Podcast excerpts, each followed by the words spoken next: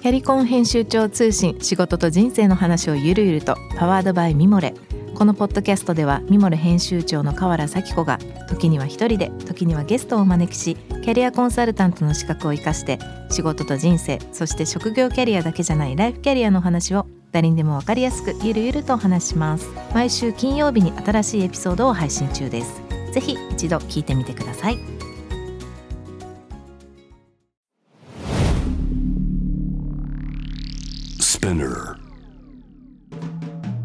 ナビゲーター中道大輔です。Vision to the Future with Forbes Japan。このポッドキャストは物、こと、人の魅力を引き出すことで日本のカルチャーの価値を再定義し、世界と共有するコミュニティプログラムです。ショートコンテンツ Vision to the Future Stories と題して毎週水曜日、金曜日に Forbes Japan よりピックアップしたニュースをお届けしております。今回も、小林凛さんと共にお送りしたいと思います。凛さんよろしくお願いいたします。よろしくお願いします。はい、今日ご紹介するトピックは、えー、去年の末ですね、2022年12月の4日にアップされました、えー、コラム、プロフィシャルコラミストの明日私は柿の木に登るという、まあ、グループの方なのかもしれませんが、えー、ジェンダーギャップのある社会でこうあるべきに縛られない選択をするためにということで、ジャーナリストの浜田恵子さんの、えー、お話ですが、まあ、このジェンダーギャップ、まあ、ダイバーシフィケーションとか、まあ、インクルージョン、いろいろ、まあ、ここ最近言葉だけが先行している気がしますが、日本の国内だと。あのまあ、大きな問題だと思いますね、日本って。ただ、それに対しての、こう、どういうステップで何をしたらいいのかっていうのは、ちょっとこう、数合わせだったりっていうふうに僕は感じることが多いんですけど、はい、この、まあ、まあ、これはちょっと、今のその教育者というかその教育を携わってらっしゃるというよりも、まあ、これまでいろいろ経験されてる、まあ、一人の人間として小林人としての視点としていろいろ聞きたいんですけども、はい、この、まあ、ジェンダーギャップのまあ状況って言ったらいいかもしれないですね。この状況、はい、今の日本の状況どういうふうに、まあ、特には女性と視点としてもそうかもしれませんしどういうふうに今現状を捉えてらっしゃいます？そうですね。やっぱこの OECD の、ね、ランキングなんかを見ていても本当によくもこんなに下位にずっと位置づけられるなっていうような悲惨な状況が続いていることは、まあ、女性としても恥ずかしいですよね。うん、で、あのただ私いつも申し上げてるのがこのジェンダーの話をするときに、うん、どうしても女性が自分の権利だけを拳を振りかざして主張していくっていうのはちょっと違和感を感じてるというのは正直なところです。うん、でどうしてそういうふうに思うかっていうと例えば私あのここ数年、えーまあ、教育の世界の中でですけれども女性としてねこう、まあ、政府の委員会諮問委員会なんかに入らせていただくことが何回かあった時の経験をお話しさせていただきたいんですけど、うん、その時例えば私ちょうど出産期だったんですよ。で、うん、えー、ね、こう政府の委員会にあれ2時間とかかかるので、で、軽井沢から出てくと往復なんか6時間とか。で、えー、で、こう、で、もう何時間授乳できないんでしょみたいな。時に、うん、あの困り果てて一回、あの、娘を、あの、下の子だったんですけど、うん、連れてっていいですかって聞いてみたんですよ。で、で、あの、そしたら意外なことに、いいいですよって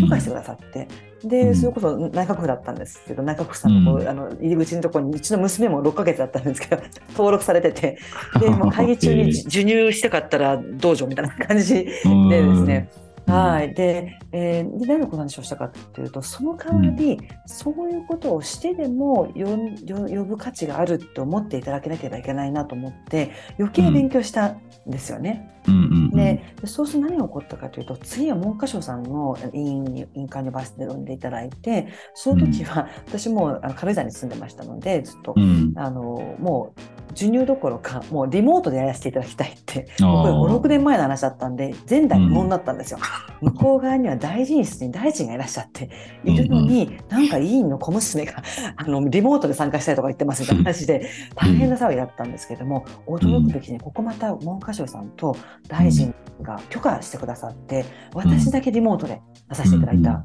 ですね。初めてのことだったらしいんですけども、うん、そうするとさらにやはり私としてはえーね、そそんなお手間を皆さんにおかけしてもご迷惑をおかけしてもそれでもこいつ呼んでよかったって思っていただけるような結果を出したいなと思うじゃないですか。うん、そうするとやっぱり人の2倍3倍やっぱり勉強して、うん、えー、ね、こう意味のある発言をするでその裏にはきちんと勉強してデータを取って具体的な政策提案も含めて、えー、会場に出てくる参加させていただくってことをやらせて、やらせていただいたことがあったんですけども、でそのね、こうジェンダーもちろんなんか女性だから授乳しなきゃとか女性だからちょっとリモートであのとか時短とかっていろんなことを私もいろんな方にお願いしてきたんですけど、やっぱその分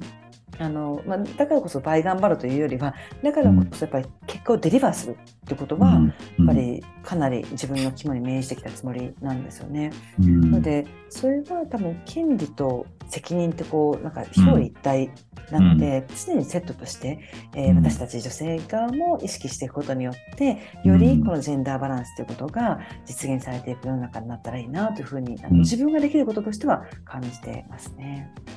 それはすごいまあ、僕、あんまりジェンダーバランスとか、まあ、気にしてないといううちの会社にもいっぱいいますし、はい。だからそれは別になんか、なんつったらいいんだろうな。なんかやでできる人ができることをやればいいっていうふうに基本的には考えていて、で、実際ですよ、これ実際、これ、あの、語弊がないように伝えたいんですが、実際の能力って人、人間としての能力、間違いなく女性の方が高いと思うんですよ。あの、もう、普通にこう、人として生活するっていう意味で言うと。で、はい、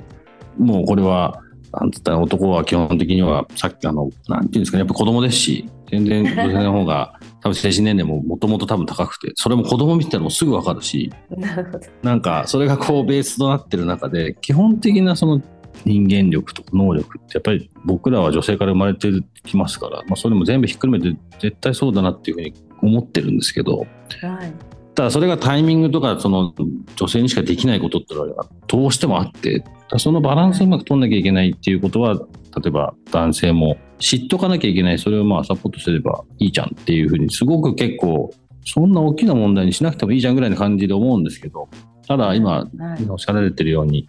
それをこう最近特に気になるのはやっぱり権利としてっていうところを言われる方がやっぱ増えてきたのは全然いいことだと思うし、それは社会がそういうふうにそれを認めてあげればいいだけの話だと思いますけど、まあ、当然それってその後ろにはデリバーしなきゃいけないものもあるので、ここはなんかやっぱり感じますよね、僕らも。そうですね。で、あとはあのやっぱりその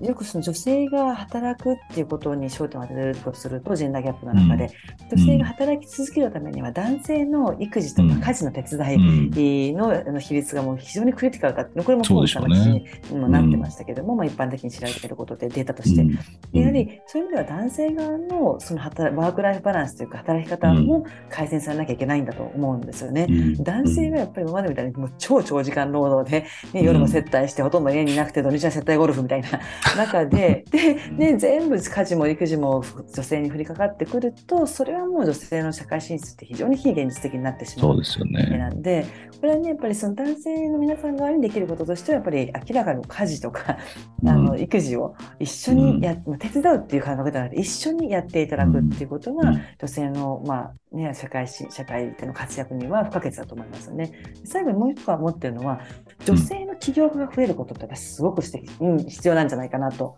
思ってます。うんうん、でぱり女性のトップ、まあ、私もそうですけれども女性がトップにいる組織っていうのは非常に女性比率が高くなる確率が高いと思うんですね。でこれやっぱり私もそうですけどもお、ね、先ほど申し上げたように自分自身が授乳期とか子育て期とかいろんなところにいろんな方にあの無理を お願いして柔軟な働き方をさせてもらっていてでそれを、ね、みんなも見てますから、あのじゃあこういうのもありなんだっていうのがもう組織組織の中でももう自然なカルチャーとして浸透しちゃっていて。で軽井沢って実は水曜日に運動会があるんですけどもう地元のの学校小学校の運動会の人が全員休みです。いない。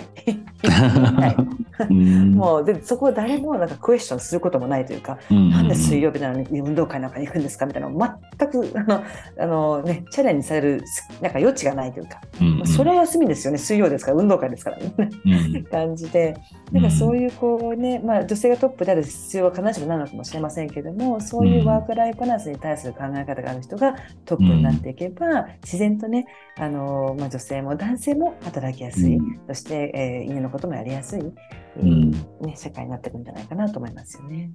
そうしたいですよね。別にうちはそうですけど、なんかそっちの方が楽だし楽しいじゃないですか。そうで男性だってそういうの望んでると思うんですよ。うでやっんぱそういうピアプレッシャーとか今あの父親の育児休暇っていうのがすごく話題になってますけども、やっぱり父親の育児休暇がなかなか浸透していかないの制度としてあるのに浸透していかないのはピアプレッシャーだと思うんですよね。うんで周りの人が取らないとか上司が取ってないとかっていうことが、やはり本当は取りたい男性がいても取れない。原因だとする原因になっているとするとそれはやはり、ね、組織として上司としてピアうんピアとして、えー促していってあげるというのは非常に男性ができる一番大きななんか社会貢献なんじゃないかなと思います。女性進出という意味では。そうですね。はいそういう、もし、この、聞いてる方がいらっしゃいましたら、はいちょっとでもね、ね休み取ることをそんなに拒む必要はないと思うんですけど、やった方がいいと思います。はい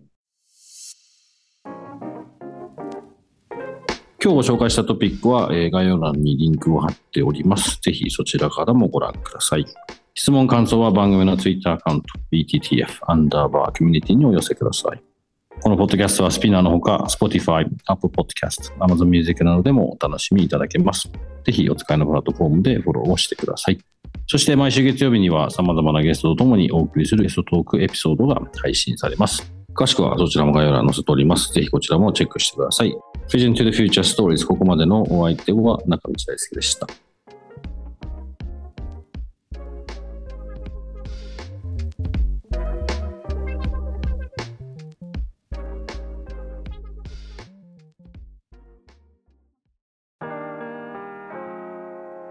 美容家の神崎めぐみと編集者の大森洋子でお届けする雑談ポッドキャスト「ウォンと私のお名前なんての?ふと私って誰なんだ？と自分がぐらついてしまうそんなあなたと毎日を楽しくするサバイバル術を一緒に考えていきます。ボンとは毎週水曜日朝5時に配信。ぜひお聞きのプラットフォームでフォローしてください。